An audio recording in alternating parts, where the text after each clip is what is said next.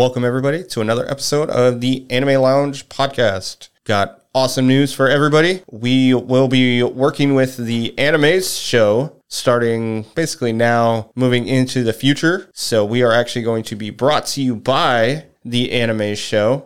Great news for us as the Anime Lounge podcast and all of our viewers, because hopefully that is going to help us grow so we can continue to bring you great content and just kind of continue this and bring great things to the future. I know we are excited about this and definitely looking forward to seeing uh, what happens between us in the future. But so everybody knows, nothing really is going to change as far as our content is concerned. We're still going to be bringing you awesome podcast episodes and our short flight episodes. So don't concern about that. It will just be that you can now find us strictly, mainly, however you want to put it, in the anime show uh, Facebook group, and you can find all of our content there. Definitely have great content on that website. Definitely have great content on that page, but uh, of course, all of our content is still going to be in addition to our normal content. So you don't have to worry about any of that. As per our tradition, we always start with an adult beverage of choice. Today,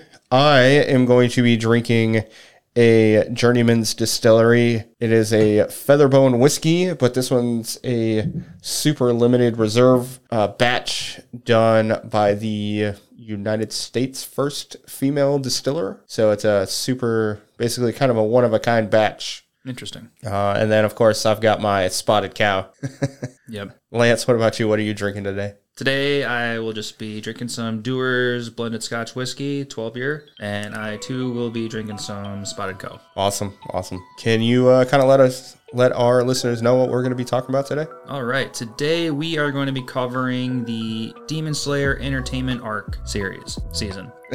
In this arc, we follow Tanjiro and his team into the Red Light district, led by Sound Hashira Tengen Uzui. Tengen's three wives have gone missing during an investigation into demon activity. After Tanjiro's team gets roped into the mission of finding the wives, they are disguised as girls to investigate other brothels. We find out that one of the upper six is to blame for all the mess that has been going on. A crazy battle breaks out and puts all of our heroes knocking at death's door. Yeah, super crazy. Super crazy. 11 episodes, so kind of technically short, but if you include Mugen Train, which we are not going to talk about Mugen Train in this, we're, we're strictly going to be covering the Entertainment District arc because in our first episode, way back in the day, Very first episode. we covered the Mugen Train movie along with season one, which kind of looking back at it, it's like, damn, that was a lot of content we covered. that was, that was like what, 24 episodes plus the movie? yeah, that was a, sh- a bunch, a bunch of content. So, Big episode.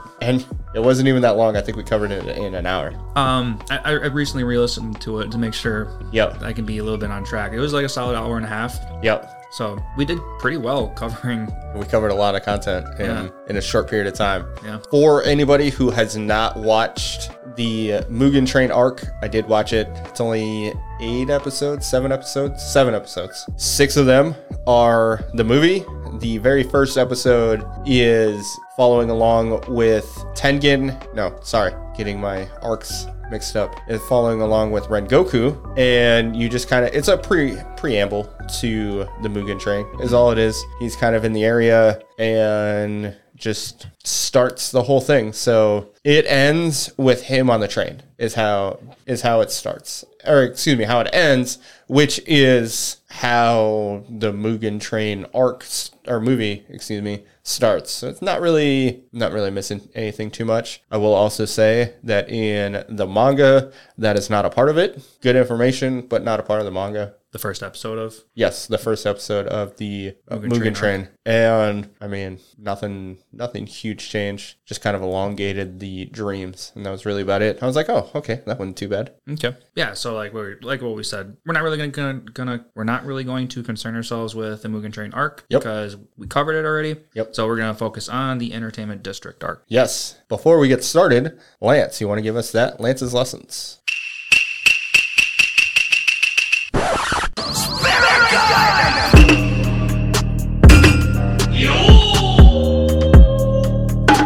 Today's Lance's Lessons is going to be the Japanese word for flashy, and that is hade. Hade is spelt H A D E, and hade is very appropriate for this episode because our Hashira of the season is very flashy. He is very concerned about being the opposite of a shinobi in the shadows. Which now that I think about it, definitely reminds me of Yu Yu Hakusho. Oh yeah. Because the shinobi wanted to be out into the world. Oh, in the uh, In tournament arc. yep.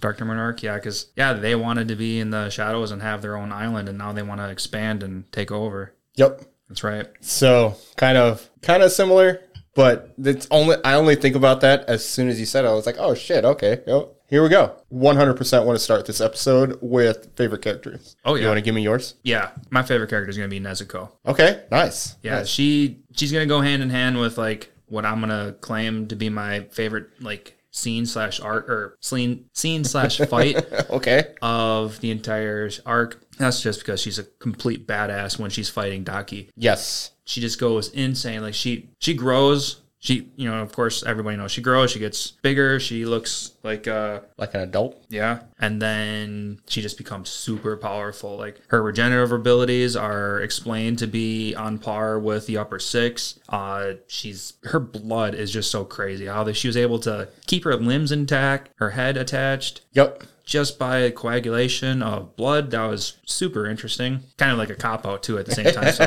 that's that's always fun. Good old anime logic. But then when she just starts beating the fuck out of Daki, just crushing her and just stomping her ass, and I was so into that. I'm like, dude, she's gonna mess her up. I, I thought this was the first time I watched this. I totally thought that was gonna be like the conclusion of Daki. Okay, yeah, I can see that. Yeah, because she's just going to town. Totally loved it. Um, I also like that she finally showed a little bit of like weakness towards humans in that form. Like after she started going crazy, after she started losing blood, and then there was a human in one of the rooms bleeding, and then she's like, "Oh, now I kind of want some blood," which kind of did contradict what. uh Oh crap, U- Urokodaki. There it is. Yep. Yep. What, what he was saying with the Basically, she wouldn't like her mindset was against wanting to eat humans or feed on humans. Hypnosis was the word I was looking. Yeah, yeah, yeah. yeah. Okay. Yep. Yeah, so I can understand why people might think like well, you're not supposed to be like that, but then again, maybe that's some part of the drama. Like this is a huge growth thing for her, and maybe her power is exceeding a little bit of that hypnosis. So I was whatever whatever the deal is, I'm totally on board with all of it. What Yeah, I was perfectly accepting of it only because I mean she wasn't herself essentially, Uh huh. and so that's kind of why I accepted it for as what it was. You got a favorite character in this arc? Tengen, Tengen. definitely Tengen. He's a badass. You know, the funny part is when we first saw him in like season one or whatever, and he was called the Sound Hashira, I'm like, Yeah. that doesn't sound cool. He's not going to be that awesome. but this, they did an amazing job really exploiting who he is, and he's freaking badass. I, I like him a lot. Yep. And then I also love the fact that they essentially had two similar characters as far as Hashira are concerned in this season where they're very flamboyant, you could say, where they're just very outspoken, very like in your face with their personality when Rengoku and Tengen, but you see one die and you see one live. And I thought that was really like really good to see where it's like you can almost expect people to die in this and it's like nope, we're going to you're going to be able to live through this trial that happens. Mm-hmm. Yeah, and I'm really happy he ended up surviving in the end too. Yes. because like for quite a while we all kind of expected him to almost die during these various battles that kept going on but at the same time you can't show that everybody's just going to start dying because then you're not going to want to invest any emotions into any characters or any hashira for that matter because you know we got stricken with rengoku dying right away Yeah. so that was really sad So heartbreaking. And then of course, you know, he brought or he thought of Rengoku during one of it during the fight with um I don't I forget how to say his name. It's the upper six, but it's the brother. gyutaro Yeah, when he was fighting uh Gyutaro, it was he reminisced about um Rengoku kind of being like, "Hey, am I doing enough to help? Am I being essentially because it's all about um like living up to that person that died that you respected. It's like am I living up to who you were as an individual?" Yeah, and they definitely showed that a couple times that Rengoku kind of sets the bar for like who people want to be Yeah. and how to push themselves to be even better slash go further. Yep. Because there was that one scene, was like, uh, was it Tanjiro that says like "set your heart ablaze," or was that uh, Tengen that said that or thought that? One of the two, something along those lines. I'm drawing a blank. I don't remember, but I know one of them does say it. yeah, Yeah. like set your heart ablaze and then put yourself even further. Like Mm-hmm. just to bring him back into the picture and remind everybody that you know we all can do better. So Yep. it's all good. Yeah, so definitely Rengoku have his figure on our shelf down in the uh, in our studio now. So glad I get to look at that. Huge figure for fifty bucks. I'm just gonna say, got it on Barnes and Noble. I was like, oh man, I got to get this. Yeah, it's a, yeah. We're all looking at it right now. And it's not your typical small figure. It's it's a good sized figure, and it's Yeah, it's like a nine inch figure, so it's pretty big. yeah, it's really nice. Terrible content for our uh, audio based listeners, but it is on our Facebook and Instagram, so you can go back and check it out. Right. But yeah, he's definitely my favorite. Pushing through, like you were saying, you know, it's like, oh, a sound Hashira can't be that cool. And he is all in your face, flamboyant, just uh, Flashy. flashy. Yep, that was the word I was looking for. Flashy. Everything had to be flashy. I thought it was hilarious. Even the second and third time through watching it, I'm like, yep, nope, that was great. It's entertaining every single time he says it. Just like when Rengoku was saying tasty Oh, when he's yeah. eating in the train car.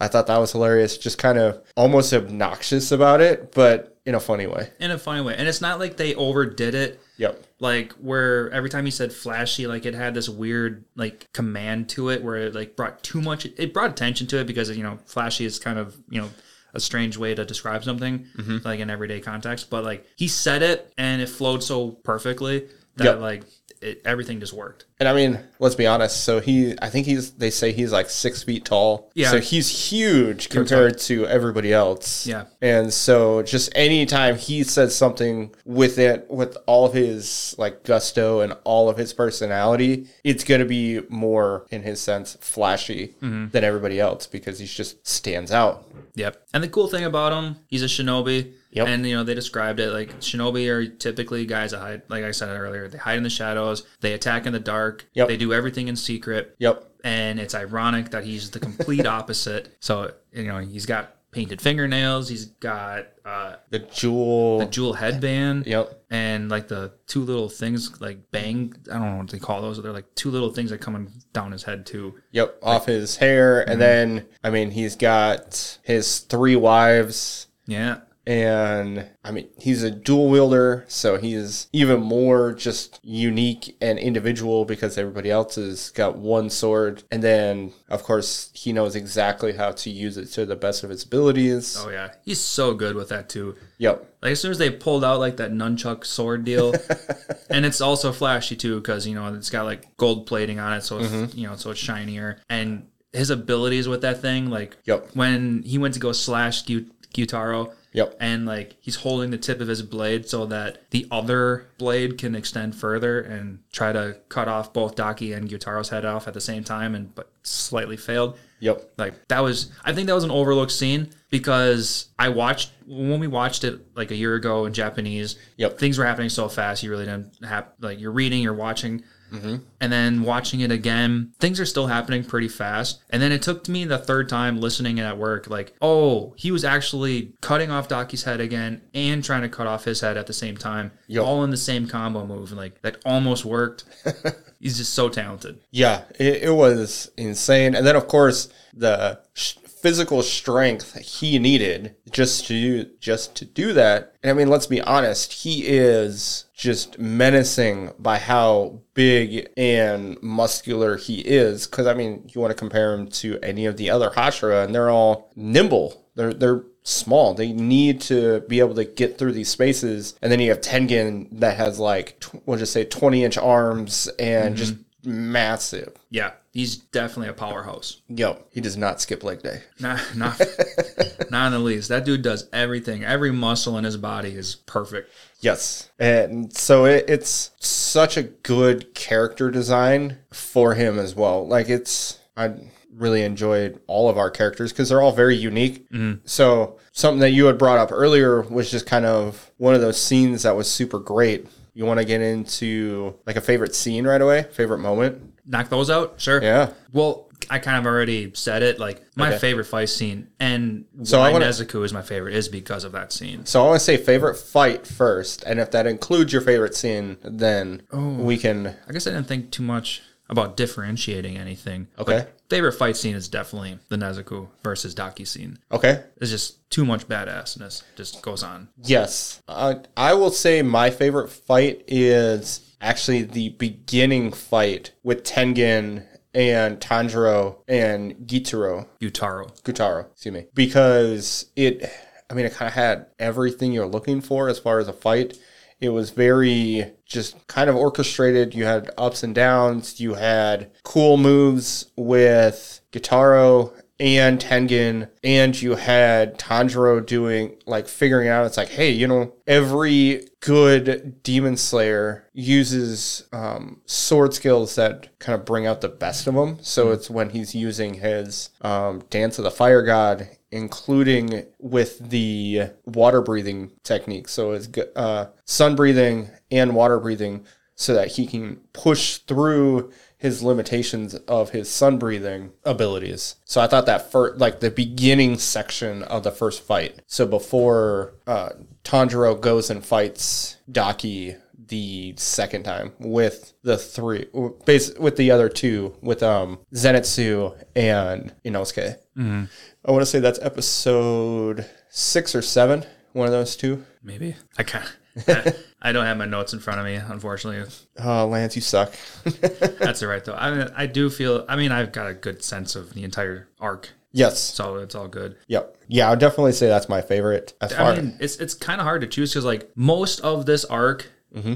basically was that fight, and they managed to oh, oh, maybe about half. The, sec- the entire second half was definitely pure fighting. Yes, and they but- did such an amazing job making that last that long without making you bored of anything. Yeah, because it was like five episodes was the fight, but they staged it, which was nice. Because then, you know, you had my favorite fight, and then you had the Tanjiro, Inosuke, and Zenitsu section of the fight, and then you had the Tanjiro and Tengen minus his hand section of the fight, mm-hmm. and you also had Inosuke and slash Zenitsu section of the fight. Right, where they were just trying to take over Daki. Yep. So you had all the you had these stages that kind of help break up the fight. So the yes, it's five episodes, but it's like this is an episode, this is half an episode, here's another two thirds of an episode. So it, it's not as ridiculous Dragon Ball Z esque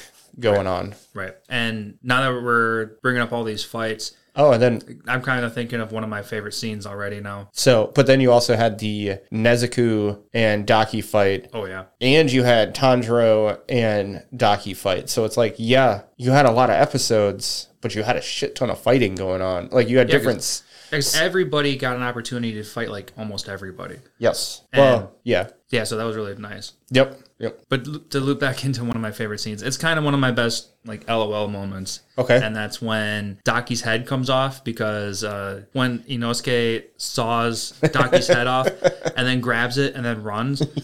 I laughed so goddamn hard at that. Like that's hilarious and it's genius at the same time. Like Yep. I, I thought that scene was so perfect. And then the fact that that scene only lasts for like 10 seconds Yep. just shows how crazy things are going on. Like it's you go from brilliance to getting fucked up so quickly, like just Yep. turn of events so quickly. Yeah. And then I also found I did find it funny when Zenitsu wake wakes up. Like the whole Zenitsu thing was hilarious because Inosuke's like, you do better. You should just sleep all the time. You do better when you're asleep. Yeah, right. and then makes point in the beginning where it's like you're a completely different person when you sleep so mm-hmm. makes note of that and then his like his whole mannerisms changed, his voice changed. he's yeah he's got like these super intelligent slash killer instincts like he knows exactly what to do in every moment Yep. i mean he's got speed on his side so that helps a lot mm-hmm. but like yeah he becomes a completely different person and i think in lots of other anime i might dislike the sudden character like character description flip Yep. but like zenitsu pulls it off Well, it's it almost polar opposites for one, oh exactly and it's not the first time we've seen this, so Mm. that helps. Definitely. Yeah, because we've seen it in season one where we start to see how much of a badass he can become when he's sleeping. Yep. And then we got to see him really flush it out in the Mugen Train. Yep. And then here he just goes even further. Yeah, so I think just great development as far as he is concerned is bringing out his other half, you could call it, his sleeping half. So I thought that was great. Honestly, I'd say my favorite my favorite part is the um, Daki and Gitaru scene when they're dying. Oh, so the, when they're when the final episode, yeah, or well, I guess they It is well, a- they die in the second final. So like, I'm they talking com- their they their last episode when they're doing the flashback because Uh-huh. again, it's that whole making you feel for these evil individuals, Mm-hmm. and it's like, man, just gotta pull on that heartstring. And just- Exactly. Yeah, because just like we were talking about Rui in season one, like we are we are rooting for our heroes to just get rid of these bad guys. Yep. And then as soon as our mission is complete, they got to make us like feel pity for for the bad guys. And it's like, oh man, I kind of like them. Like they had a pretty badass upbringing. Like not in a good way, but like a super, super- terrible upbringing. super interesting. I was Yeah, that's true too. yeah, because Gutaro, his upbringing, you know, being a gross, ugly guy, but he was a badass with that scythe as a kid. Like, Yep. damn, that was that was an amazing scene. But in that, okay, just to bring our viewers back into scope, like the backstory that we're getting is, you know, Daki, Daki's this thirteen year old girl. Let's keep that in mind too. Yep.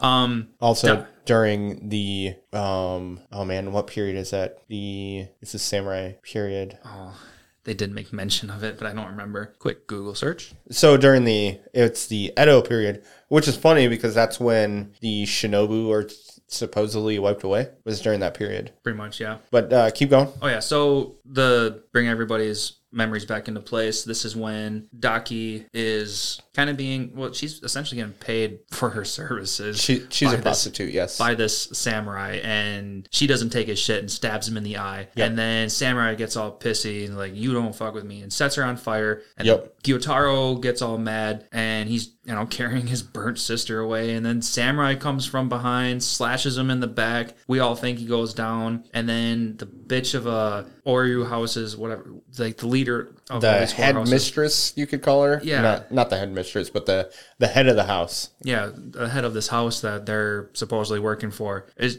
total bitch. He's like, yeah, yeah, these guys, or this man, Gyutaro, has been a huge sucks. problem. Yep. So it, if it cost me one pretty girl to get rid of the biggest problem I have, then I'll just find another pretty girl, whatever. Yep. And then Gyutaro comes out of nowhere, jumps over the samurai, slashes the woman down the face. and like, damn, that was super badass. Fucking murks her out. I thought that I'm like, good for you, dude. Like now I feel for I'm rooting for you at this point. And then he just fucks up the samurai right after. I'm like, Yep. okay, man, I totally get you. Yep. It brings reason to why they became demons. And yeah, it's. eh, I really like that because it's. It'd be super easy to just be like, oh, yep, terrible people, dead. And then Tanjiro, he could be upset because it's like, well, I don't actually want to kill anybody. And you could have just called that a day. And people would have been like, yep, okay, I get that. Even though they're evil, he doesn't really want to kill people. So, yeah, I get why he's upset. No, we got to, like, make people feel bad about Yep. hating these terrible demons that are what they've killed. What I think twenty Hashira. Collectively, yeah. I think it was like 14 and 7. So yeah, twenty one Hashira between the two of them, which Mm-hmm. is insane. That's a huge number of. Yeah, right. Because when they said that Gyutaro killed like 14 Hashira, I'm like, you guys have been alive for a damn long time. Yep. Because you make us think that like you guys have been fucking shit up for like 20, 30, 40 years. But no, this makes it sound like they've been pushing like 50, 60 years. So easily. one reference that they make is the head of the house that Daki is in, mm, she's talking about how when she was a girl, she got brought up about this Oiran that would do this specific mannerism. Yep, the the head tilt and the nose up, which what Daki was doing like in the mid season when she was looking down on the Well, it's the- like the head, tilt, head tilt forward, but then have her nose up and at an angle or Yep. something like that. Like it was very, very specific about well, Daki. Yep. And then she's like, "Well, how old are you? You can't be. You must be." Does she call her a demon, or does she just say, Mm, I think she did straight up just call her a demon. Like she she is already like Yeah, I'm, which- gonna, I'm gonna call you out. "Yeah, she's dumb, Uh-huh. terrible, terrible decision." It's like if somebody's been alive this long, probably for a reason, don't fuck with her. Mm-hmm. Like, come on, At least without backup. yeah, bring a samurai or something. as as weak as he might be, at least bring some kind of arsenal of weaponry of some sort, whatever. Or Yep. she could have at least called the Hashiras to come help or something. Like Yep. Well, they don't. So that's the thing. You have to remember the Demon Slayer Corps is kind of like the Shinobi, where they're in shadow. Nobody really knows who they are. that's a good point because the general public really doesn't know that like demons Demons are among exist. them. Like, that's why they have to hide their swords. and stuff. Yep. Forgot about that. So yeah, it would have had to have been a samurai, which aren't even a thing. They might be a thing in like certain. Like in today's standards and Tanjiro's day standard. I would say more like a for show, not actually a samurai kind of thing. But I doubt they even had samurai back in the day because you can't walk around with swords. Oh yeah, because in Mugen Train they were getting yelled at and they're about to get captured strictly because they had swords, you know, on their side. So Yep. Apparently she just fucked. No backup.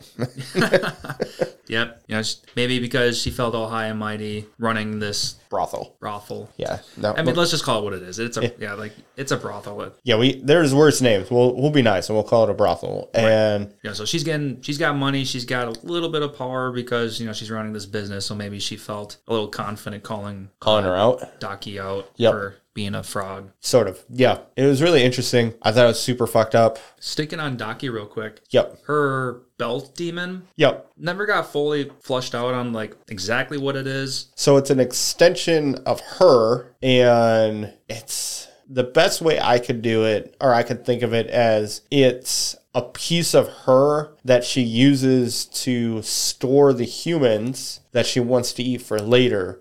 And then what happens is when she reabsorbs the belt, she gets her full strength. Right. So kind of, I'm trying to think of a good reference point. Um, Um, I want to think in Dragon Ball Z when Piccolo, not when Piccolo, when Yamcha separates himself, he loses part of his power, right? Like I think they make mention of that in the Cell arc. Yamcha? Not Yamcha, uh, Tien. Excuse me. Oh. When Tien separates himself, um, he lose like he basically splits his power into sections, right? Right, like each copy. Gets a bit of his power. Right. and I think it's similar, but instead of being, you know, a copy of himself, it's just a Division of power. yeah, Sure. Like, I'm not going to bore with that. The only thing that threw me off was, you know, it was like two separate beings. And I, I guess the biggest reason I want to bring this up is because the belt demon aspect of it mm-hmm. gave like super Disney vibes. Just in its design, its mouth, its eyes, the way it talked. Like, it made me feel like I can see this in a Disney movie. yeah. Now that you bring it up, I'm like, oh yeah, no, I can, I can see that as well. I would agree. Definitely kind of Disney esque. I will say it is in the manga, just as it basically just as it's drawn in the anime, or vice versa, however you want to think about it. So might have gotten some inspiration from some Disney movies. I don't know. Maybe. But this belt is a complete badass too. Yeah, just like, storing all these humans so that So much- Daki can eat them later. Yeah, that's that's such a unique concept because Yep. basically it's Daki's fridge. Yeah, you could put it that way. It's also a good way for Daki to be able to kind of travel in between all the other brothels without having to completely sacrifice herself. or expose herself. or- Yeah. yeah, So it, it makes it easy for her to you know do her. Is she, which is she considered an Oiran or. Yeah, she was an Oiran of I don't remember the house's name, but she there was one house that she was wherever the the blonde wife um yeah? I don't. I didn't write down the wives' got the character list Makio. Okay. Wherever Makio's house was, that's Yep. where she.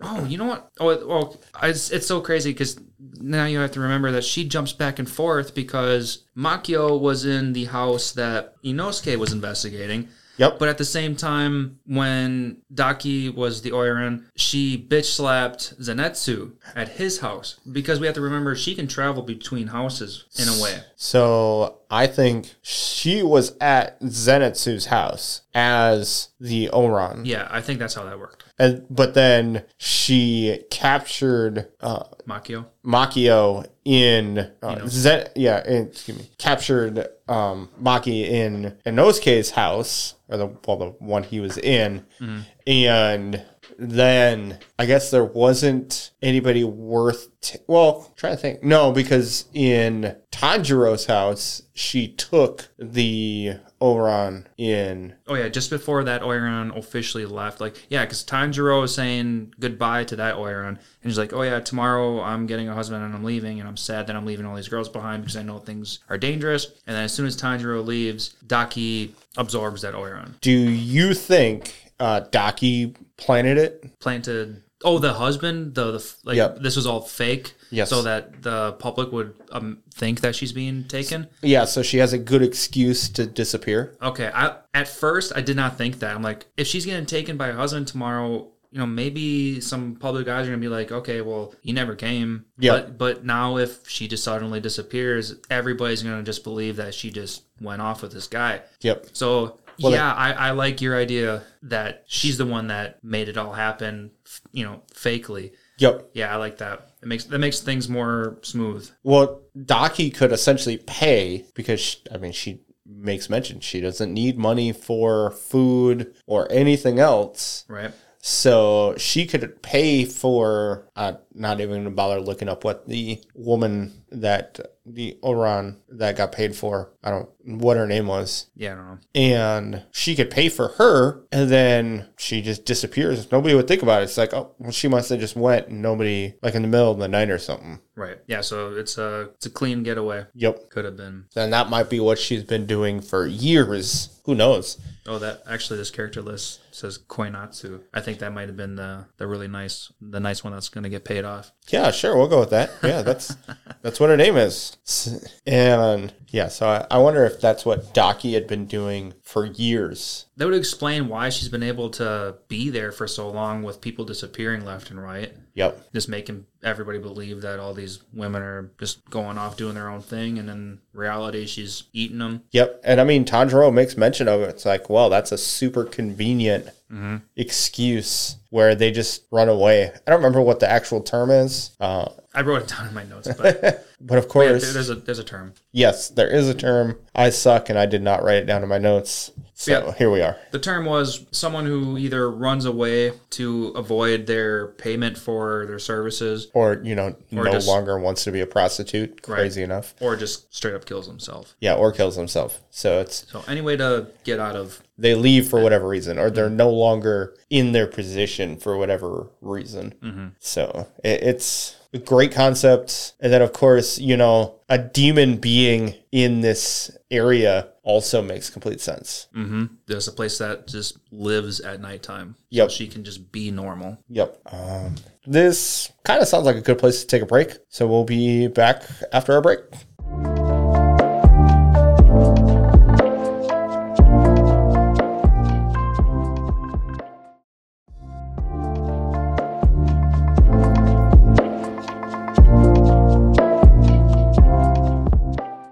And now that we're back from our break, one person I really want to focus on, because we've already focused enough on Tengen, is uh, Tanjiro, just because there's so much that happened with him in this season or arc. Yeah, so much. I mean, we we see him. Well, I guess in the beginning, you know, he's training, he's getting better. Yep. But like when he's put in the middle of all these battles. You know, he's getting pushed to the edge of his life. He's getting pushed to the edge of his limits at so many moments. Yep. When we see him get, and the very first time he realizes that, like when he first meets Daki and he gets bitch slapped into a, a building, and then he has this moment with himself of like, oh, I'm numb because obviously my body hit this wall. Like I can get over this. Yep. And then when he starts fighting Daki and his sword starts chipping away, and Daki gives him shit like, your sword maker is shitty at his job because your sword is already falling apart. And he has like my sword maker is amazing. My sword's only falling apart because i can't do my part. Like i'm not good enough. Because I suck.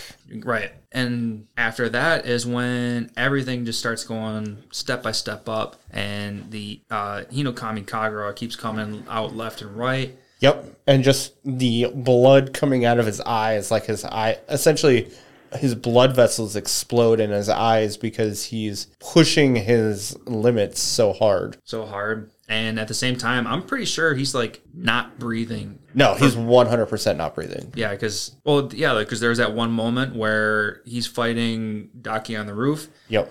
and to bring this scene into scope, like Tanjiro puts all of Daki's belts into a stack, he stabs it, and there's this awesome ass fight or awesome ass scene where he's slashing away, and Yeah, he's, like, I'm going to move faster than you can react to my movement, essentially. Mm-hmm. And just before Tanjiro's blade makes contact with Daki's throat, mm-hmm. his brother's memory or some sort, like he has this vision where his brother tells him, dude, breathe. Yep. And then he remembers that he has to breathe and it's Like, oh shit, yeah, that's right. stops him short from cutting off Daki's head, starts hyperventilating and needs to catch himself and then gets, you know, destroyed. Yep. It, it was super crazy. I thought it was, I liked it because it's like you can push yourself, but you're not going to get this infinite amount of ability to push yourself. Mm-hmm. Which makes me wonder, like, if he were to push him, there, I mean, there's multiple times where he was pushing himself so hard, and just before anything was able to conclude, he fell short of it just because he's been pushing himself so hard. Yep. I think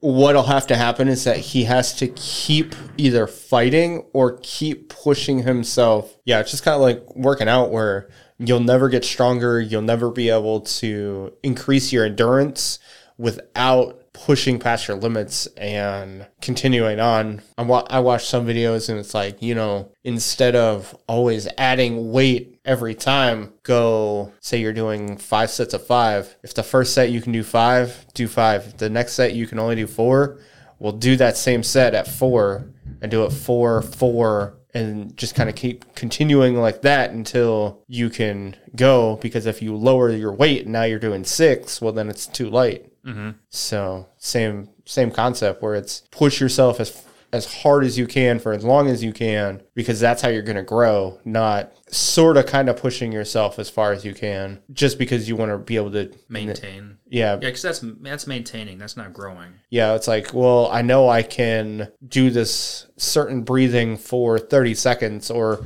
in especially in this case where it's like, you know, Zenitsu talks about how he can do his Godspeed attack twice. So it's like, well, he needs to be pushing himself and trying doing it a third time. So he needs to consistently do it twice and attempting to do it a third time or he's just never going to stop. It's like, well, same concept where Tanjiro needs to keep pushing himself through his sun god breathing. I don't remember what's the actual. Uh, do you remember what that what it's actually called? The dance of the sun god. Is that what it is? Well, Rengoku's dad was calling it sun breathing. Yep. But you're talking about Tanjiro's dad in the Yep. first season when he was doing the breathing in the winter and he was doing that dance. Yep. Yeah, I'm running a little bit of a blank on that at the moment. Yeah, I don't remember. It's Shino.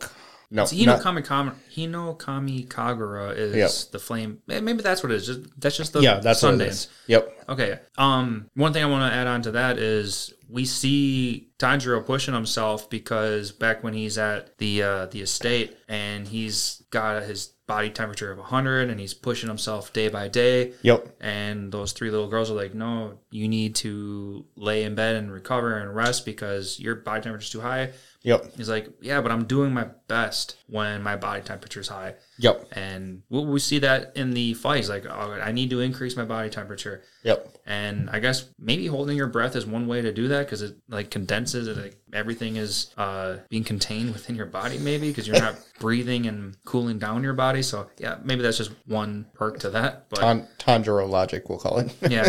So yeah, he, I mean, we see him pushing himself to his limits just by kind of making himself sick. Yep. In in a sense, yeah, Yes, making yeah. himself sick. I don't know if he's you know got a f- the flu or something. It's just his heart rate, or excuse me, his internal body temperature is just high Mm-hmm. to be able to use this ability. And I wonder if that's why Tanjiro's father was sick, was because his body temperature was so high all the time. I like that idea. That would make a little bit more sense because yeah, he f- he fell to some kind of illness that we don't officially know. Yeah, incurable disease. I think is all they make mention of. Mm-hmm. Yeah, that would make more sense. He just you know kept pushing himself and stayed in a constant high body temperature. Yep. I can I like that idea. Yeah, that'd be. I'll tell you right now, we we don't find out how he dies. Oh, we, no? Well, let me rephrase that. We don't find out what he has when he dies. Like we just know that he's dead, and that's really all they make mention of it, as far as that's concerned. So, spoiler alert, I guess we'll say. Sure. Like it's not really a spoil, like it, not bringing anything away from the the series, and it, it would be it would be cool to see like if the reason behind his death, if that was why, or he just got sick,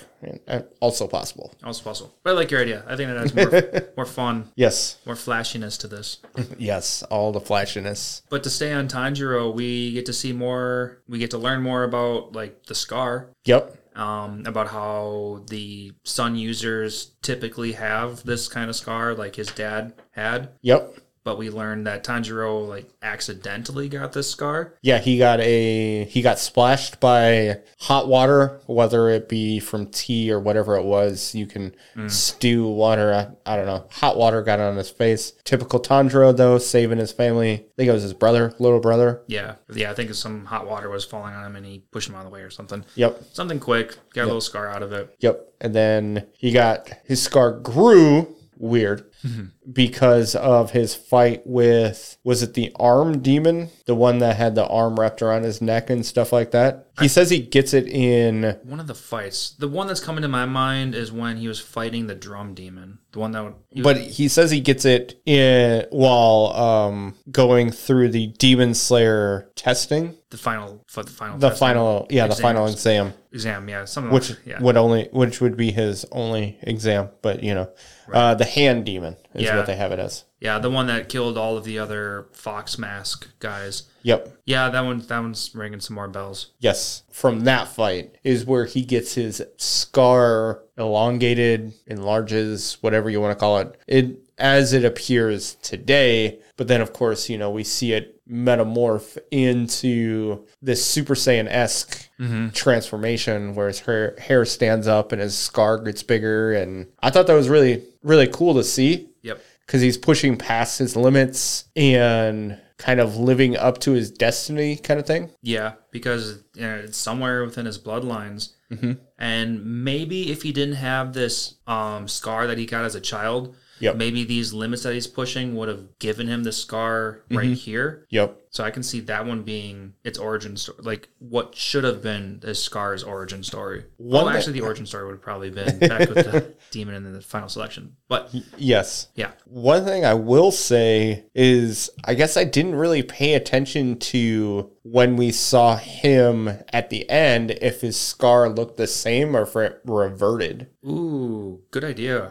I don't remember at all at this moment either. I think it reverted, hmm I would like to say so. but that would be very interesting uh, to see if it like comes and goes as he taps into his power. But that does remind me of when he when Tanjiro has his fight with Daki in the beginning and she's having these like flashbacks because of Muzan and his memories when the original Sun user or whoever that character was in the past is essentially having the same conversation with Muzan that Tanjiro is having with Daki. hmm Yeah, I thought that was an awesome parallel. Yep. Where it's could you would you think of that as a reincarnation or would you just think that there's certain aspects that'll repeat themselves within the lineage of an individual? Um, I like your latter version a little bit, Okay. but ultimately, I just think it was deja vu.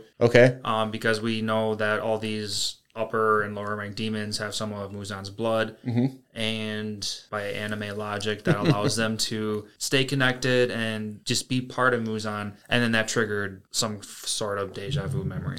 And so you think that Tanjiro and whoever this individual was have similar personalities? Is that what you're thinking? Oh yeah, To to bring these deja vu moments into reality. hmm yeah, I agree. That that's what I thought immediately. Yep. And whether that character is Tanjiro's dad, his granddad, or maybe even another line up. Great, great, great, great. Whatever. However long ago that moment was, Do they make mention of how long demons have been around? Is it? I'm sure it's been I think a thousand. No, because they make mention of how old uh, Tamayo is. Because they make a, mon- a funny moment about it, but I think it's like a couple hundred years. I think Tamayo was like 200 years old. Yeah, I think Or so. Tamayo was the one she turned into a demon was 200. So she might be a little older than 200. Yep. So, so something along those lines. So it's probably been a few hundred years that demons have been around. So however many greats that would be, as far as 200 years would be.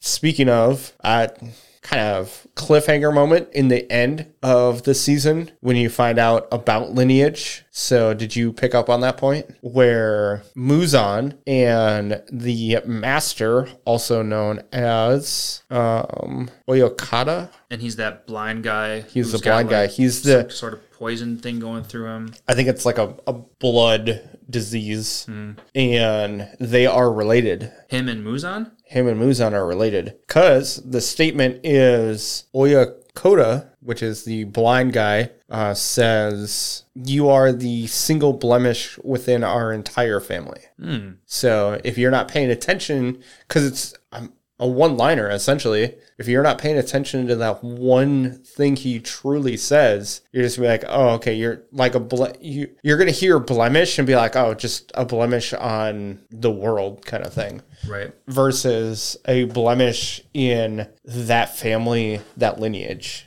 Okay. I guess that does sound really familiar mm-hmm. because maybe the way I took it, the way I took it at first was we got to learn that that was a family in itself at that final scene. Like that woman that was caring for him mm-hmm. was basically his wife, mm-hmm. and those two Those- twins Yep, those twins are are his ki- are their kids. Yep. are in fact their children. And I guess I meant I thought that the blemish meant like because of because of Muzan, he's gonna die, and now that's gonna be a hindrance on that family. Yep, that would make sense, but nope, they are related. Now we don't know how they're related, mm-hmm. but they are genetically related in some manner. So it'd be interesting to find out how. Right? Yeah, because that that opens up a lot more questions. Yeah. that, makes things way more interesting. Yeah, really cool. so I remembered that, and I'm just like, oh shit, that's right. just because I had subtitles on and I read it, and I'm like, oh yeah, fuck, they are related. So That's it- cool. It's definitely something I 100% want to find out more information on. Mm. So little uh, what the fuck at the end of the season, that's for sure. Yeah, Lance, anything else you kind of want to talk about? I would be a little remiss if we didn't talk a little bit about Inosuke. Yep. Because he would be my second favorite character of this entire arc. Okay. Uh, and that's strictly because he's just so damn funny. I I mean, if we're gonna bring up second favorite characters, I'm gonna say Zenitsu. Oh, yeah? It's so fun. He's so comedic to this entire season. Oh, even in the beginning, yeah. Yes, Yeah, he was definitely funny. because he's like angrily playing whatever that instrument is. Oh, yeah. because he took offense to being called an ugly woman, which is funny in itself. Uh-huh. But just he got called ugly, so then of course he's going to be angry that the fact that he got sold off for super cheap by Tengen, and so he learns how to play this guitar esque thing on the first try. One thing I will say is it's really cool how they played into his hearing. Oh, yep. How he was able to hear a song and then immediately be able to play Yep. all of that from just memory. Yep. Uh, he but understands the noise. Yep. But let's uh let's talk about Inosuke. He's hilarious. He's also hilarious in this Mm-hmm. season. Inosuke is just so damn funny. And also, this is the first time we get to see his face. We have to remember that this season is the first time we see him under his boar's mask. No, we see it in season one. Do we? Yeah, because we're like, dude, he's beautiful under that face, and it looks it's really strange because we usually see him as just the boar. Yes. But yeah, yes. there was a, quite a few times that he's had it off. Okay, so I'm I'm just misremembering things, which is not unusual, especially if you ask my wife. Okay, we'll talk about his face.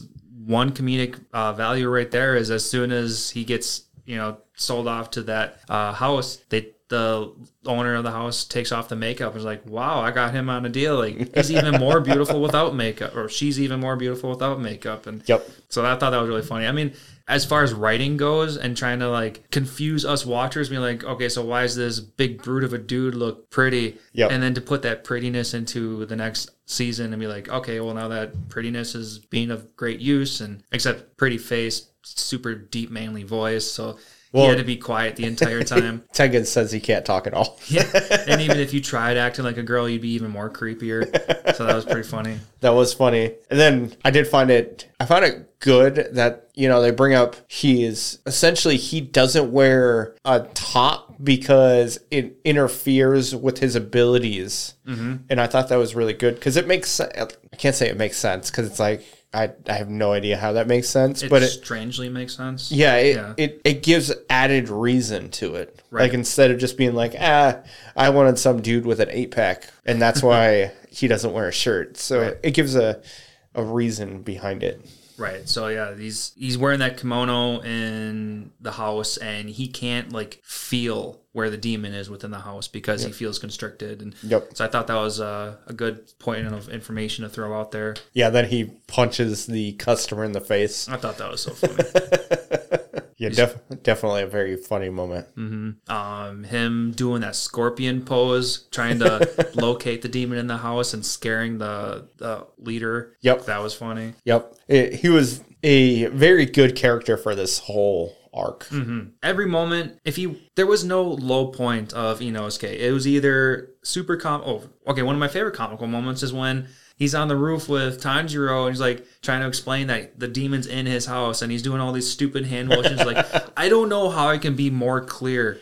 I am being super obvious right now. And Tanjiro's like, yo, yeah, I believe you, even though you make no sense right now. I thought that part was one of my favorite parts. Yep. And his muscular mice. Like the first time I saw his mice, I was like, what the fuck? Yeah, dude. I busted out laughing when we first saw that. Like, I know we were watching this like a year ago on the side when it was first being released, and we were Yep. doing podcasts on the side, and we Yep. made mention like, oh yeah, we're just trying to stay up to date with uh, season two of Demon Slayer, and I didn't want to spoil the mice at that moment, but like those mice at first sight were so goddamn funny. Yeah, muscular mice. I was like, what? Why? Why do they have to be muscular? Yeah, I mean, at this point, why not? Let's just make it as insane as possible. Yes. And I mean, they were useful. They carried his swords around, I guess, because, Mm-hmm. you know, there's, well, for a, mou- a mouse, they're heavy. Yeah. You could say. muscle, muscle. yeah, definitely love them.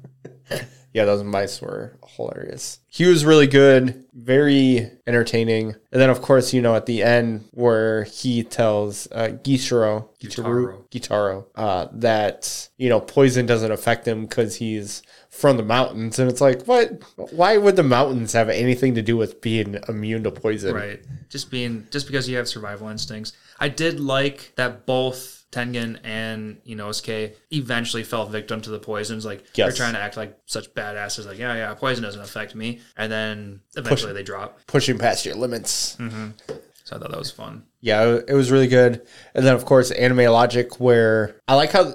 So, fourth wall moment where, you know, you have Nezuko being able to use her blood demon arc or blood demon uh, abilities to burn up demon poison. And Tanjiro is like, I have no idea why it works, but it does.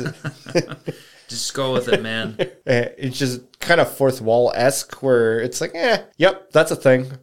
Just anime logic is all we can call it. yeah, which uh, begs the question: what if Nezuko can help that blind dude back at the estate? I'm going to go with no because it's not a demon issue, it's a genetic thing. Okay. I guess Like- that might be a good explanation. You, you can see that he's dying because he's coughing up blood. And so I it's got to be a genetic disorder or it could be a curse that was brought upon the family when Muzan was born, Right. which would also make sense. That could be it too. Yeah, so just something that's out of Nezuko's hands, Yep. ultimately, which is totally fine. Yep. Honestly, all the main characters in this were great because they all had arcs in this arc where they had their highs and their lows. They had great character development. This whole series has been is very well done. I can't say it beat me out for anime of the year, but this season was just amazing in general. In general, yeah, everything was insanely beautiful. Everything was so well animated. It was definitely taking movie quality and making it just commonplace and Yep. keeping that as a standard. Yeah, especially for this season, it kind of feels. I can't say definitively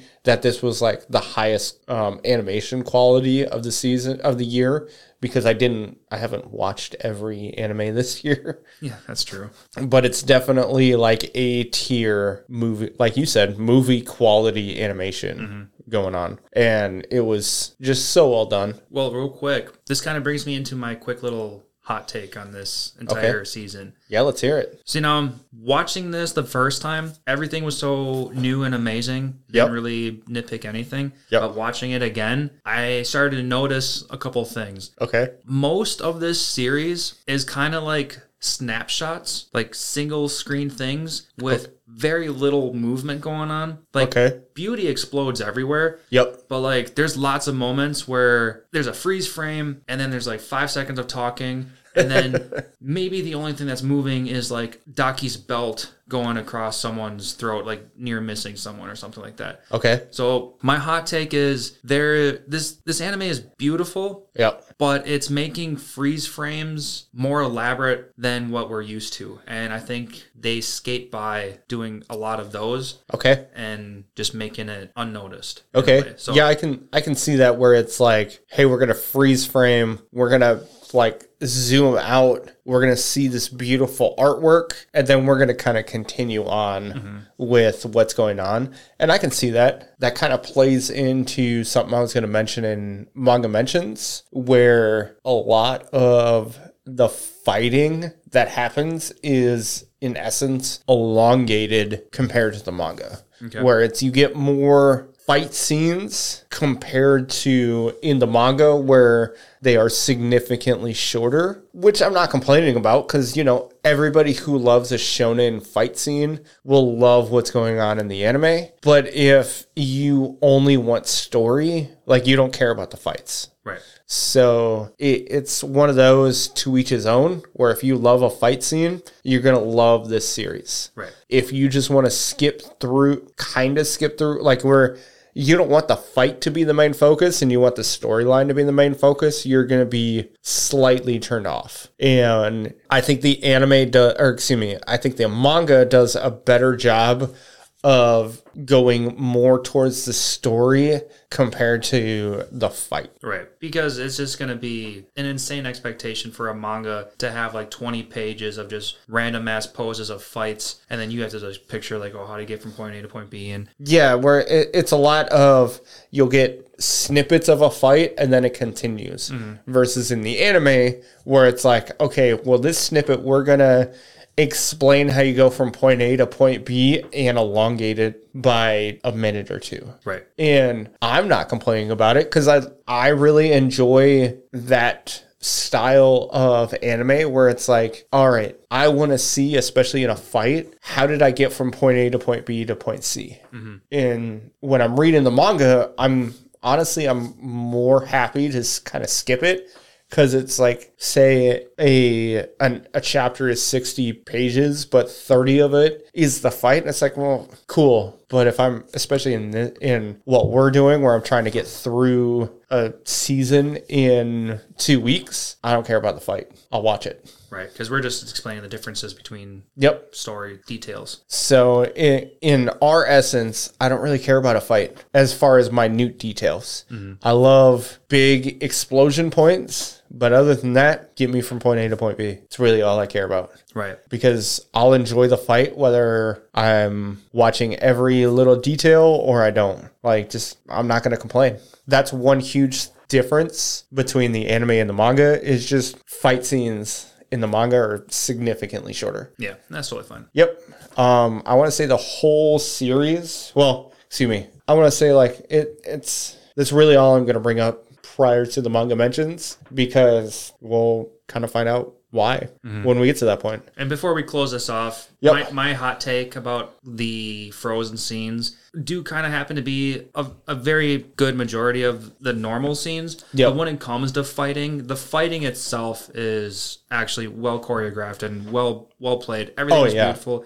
Like one of the very last scenes when Tengen is fighting the brother, Yep. and they're going hard, uh, like completely all out. That was one of the most beautiful scenes in just anime in general because everybody's moving. The camera is going 360 from like every yeah, point of especially this year. That's probably the one of the best fights of the mm-hmm. year. Yeah, like yeah, you can't you can't dock that at all. Like yeah, just so much was going on. Every both Tengen and the brother were attacking at full power. The brother had all these blood slashes going everywhere. They're blocking, they're attacking, and like I said, the, the camera angle going from like a 360 Individual to individual, like kind of panning around each person. Yeah, the pan around, like what you would see like at a like if you're watching football on TV and you got those cameras yep. on the strings or whatever. That's kind of how I'm looking at it. Like Or shit, even like in a Marvel esque movie where it's like you're going from the villain to the superhero and then kind of just kind of like getting that whole 3D picture exactly. of what's going on in the surroundings. And yeah, it's like you wouldn't think twice that this was a superhero, like big budget movie kind of mm-hmm. animation. Right. So yeah, something like that deserves hundred percent praise.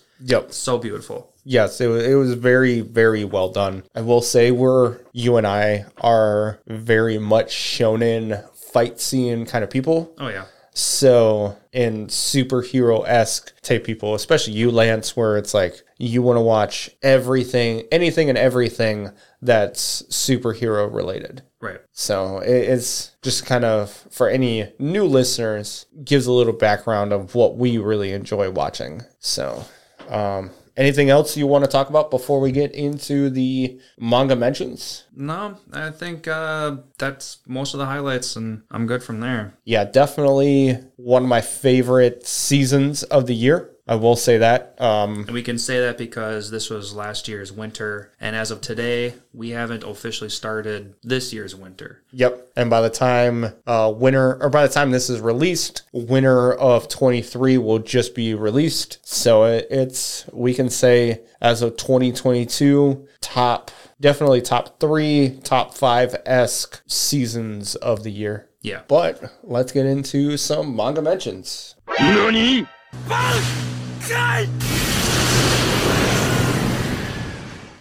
For anybody that wants to kind of read from the start of Mugen Train, so from the very beginning of season two, you can pick that up on chapter 54. And if you want to start in the Entertainment District arc, it starts on chapter 65. So, I mean, 11 chapters for a movie That seems short for chapters. for an hour and a half. It's not too bad. Not too bad at all. Nope. And if anybody wants to start at the beginning of what would be season three, you would start on chapter 97. We're talking 32 chapters in this 11 episode season. Of the entertainment. Yep, entertainment. So, Entertainment was 32 chapters long. Yep, Entertainment uh, District arc was 32 chapters, so not not too many. Uh, I guess on the lower end of what would be a typical 12 episode season, uh, but not all that many less comparatively. One thing that the manga brings up is Gyutaro's name is, in essence, his name means pimp. Pimp? Yes. Gyutaro or his original name? hi- Gyutaro Okay. is essentially a slang term for pimp. That's funny. Yes, because that's essentially what he is. He is he collects on debts. Yep. and he protects his sister from well people paying for prostitution Right. so in essence he is a pimp That's funny. it is a very it's a very clever um way to or play on words excuse me it's a very clever play on words Right. And I suppose one thing we didn't flush out was Daki's original name is Ume. Yep. And they explained in the anime that Ume was the disease that killed their mother. which is also syphilis Oh, really? yes Okay, that's funny. that that is another thing you find out in the manga that hi their mother died of syphilis Ah, so which um, makes sense she is a prostitute so sure is common enough, probably. probably very common. One thing that you learn is kind of a Inosuke's past and where so you I mean you know that he was raised by Boar, but then you're like, well, so if he was raised by Boar, how does he get how is he able to talk to people? How is he able to read? How is he able to do any of these things? Can he read, though? Like, he is kind of stupid. He is kind of dumb, but the very minimum, we know he can talk to people. Yeah. And that is because there was this old man uh, in the mountains that had a shrine that basically brought in Inosuke in the fact that he would feed him and read him books. And that is how Inosuke learned to uh, talk, was through the interactions with this old man. But they bring mention to it or they make funny moments of it where his son, the old man's son, was like, "Hey, don't talk to this wild animal. This is what's going to happen if you bring like that whole if you feed a wild animal, they're just going to keep coming back." Yep. They make jokes on that where it's like, "Hey, if you keep feeding him, he's just going to keep coming back." And you're never going to get rid of this wild boar because the son is mistaking Inosuke as a wild animal. Mm. And then at the very end, they make a joke how Inosuke overpowers the son of this old man and was like, You're going to bow down to me because I am stronger than you. Where essentially he talks for the first time. Hmm. So it's just a just a joke, just kind of a little bit of background information on Inosuke. He is still wearing the board's mask the entire time. Okay. so Okay, well, that's pretty interesting. I wonder if they'll show that in, like, season three or something. Maybe honestly they might never might not ever bring it up because this was in the beginning of the entertainment district arc kind of thing versus I mean we're way probably 30 some chapters beyond Yeah. where it is and it's just kind of funny that a Inosuke can just talk even though he was raised by boar. Right, if you think about it. Yeah. Mm-hmm. They make mention how the kunai can paralyze normal demons for half a day. So The Wisteria Kunai. Yep, the kunai that um, is laced with the wisteria poison can paralyze normal demons for a half a day, and Gyutaro is basically paralyzed for like a minute at most. I don't know. Basically, most. at how fast paced everything was, like it was just a moment. Uh-huh. But yeah, So a very short period of time, comparatively anyway. One thing you're not gonna get the visually visual stimulation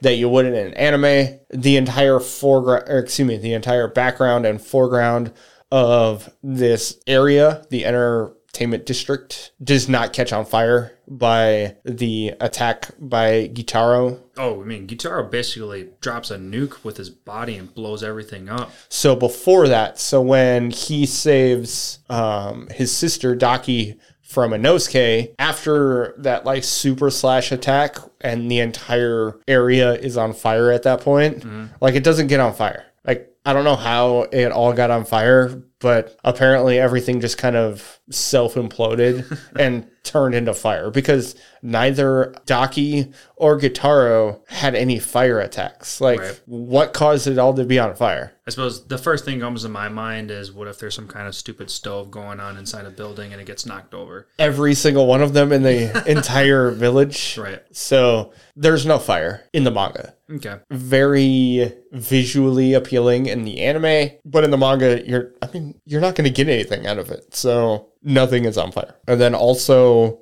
after Gyutaro breaks Tanjiro's fingers is when he asks Tanjiro if he wants to become a demon, not Inosuke, not Tanjiro like fleeing and then getting caught by Gyutaro again. Then Gyutaro asking him, no, it's after the entire area gets destroyed. Gyutaro is talking with Tanjiro, breaks his fingers, and then it was like, you know what would be a good idea? Why don't you turn into a demon? And then that conversation happens. Hmm. So, it, th- again, Flip flopped a little bit. th- they just elongated it. That's really all that happened because nothing happened between him escaping and then him getting attacked. Like, eliminate that part, and that is what happens in the manga. Hmm. Yeah. S- You're not losing anything, you're not gaining anything. I wouldn't call it any sort of filler. It's just making it more visually appealing. Uh, just as I had mentioned earlier, most of the fights are that way. Actually, almost every single one of the fights are that way. Um, such as the monologue with Tengen and his wives talk about how, you know, it's like, well, what do you want to do after we defeat an upper moon? It's like, well, I think we should kind of just become shinobu shinobi and disappear. And in the anime they go into like this super long monologue and he's having the all these flashbacks and all these other things. And like the flowers falling on all of his wives like that part doesn't happen. Yeah, that, that's a, that's pretty fluffy just to add yeah like over dramatic love interest of the wives towards Tengen. Yeah, which I mean, they all love each other, perfectly fine with it as far as mm-hmm. an anime is concerned.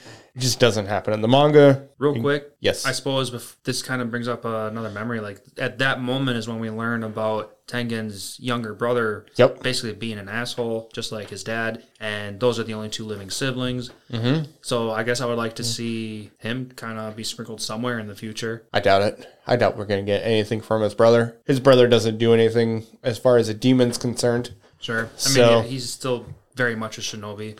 Yes, shinobi, but I mean, let's be honest, shinobi typically assassinate political heads mm-hmm. and do various things along those sorts. Nothing to do with demons. Yeah, that's So- a good point. Okay, I like that. yeah, we're, we're never going to see his brother. Then the kunai that Tanjiro gets from Tengen's wife, he received after he saved his wife. Not, it wasn't just happened to be in this bag and then you ripped it open and then stabbed me with it kind of thing. Oh, okay. It, it wasn't random.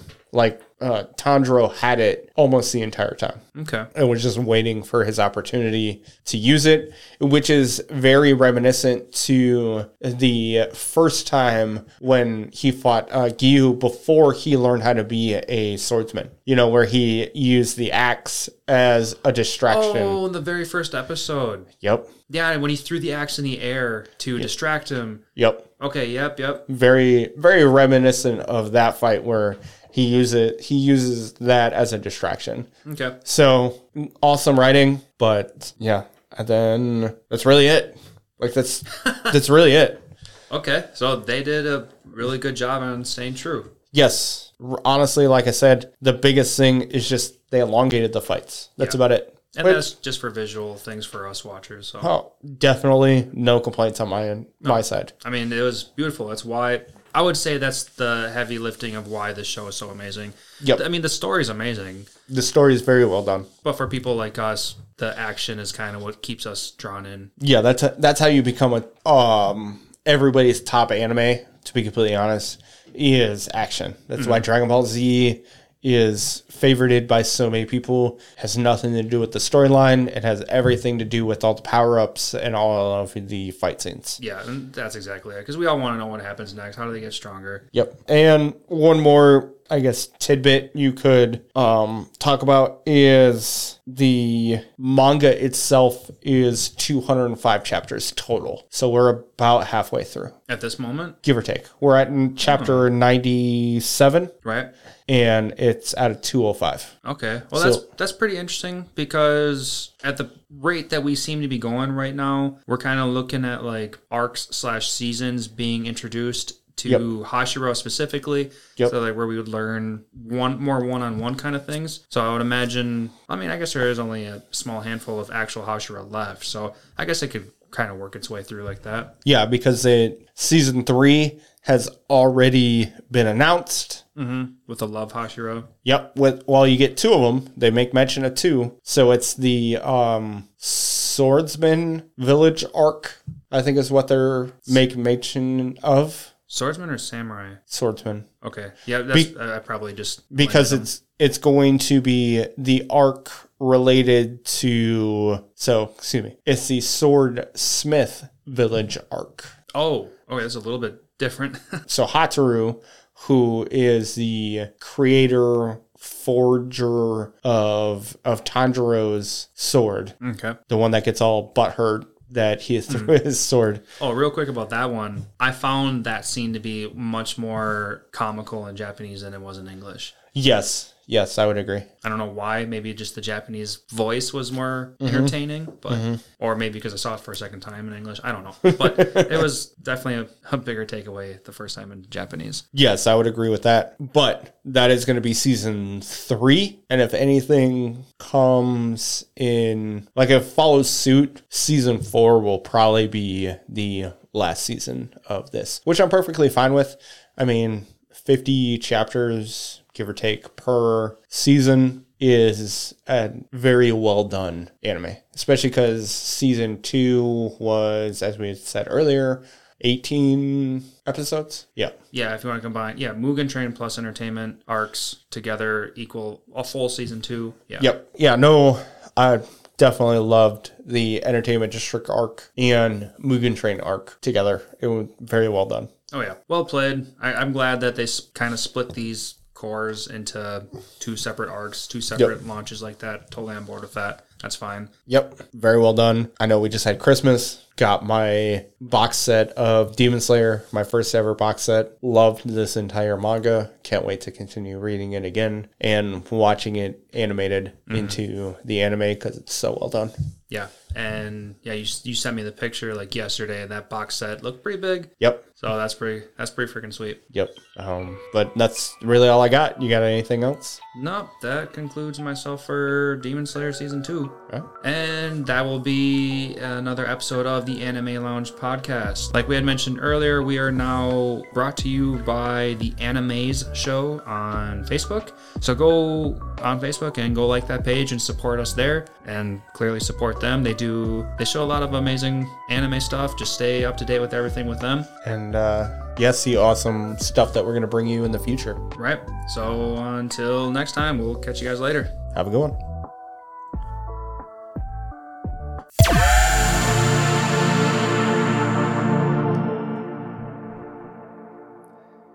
Gotta get used to trying to say anime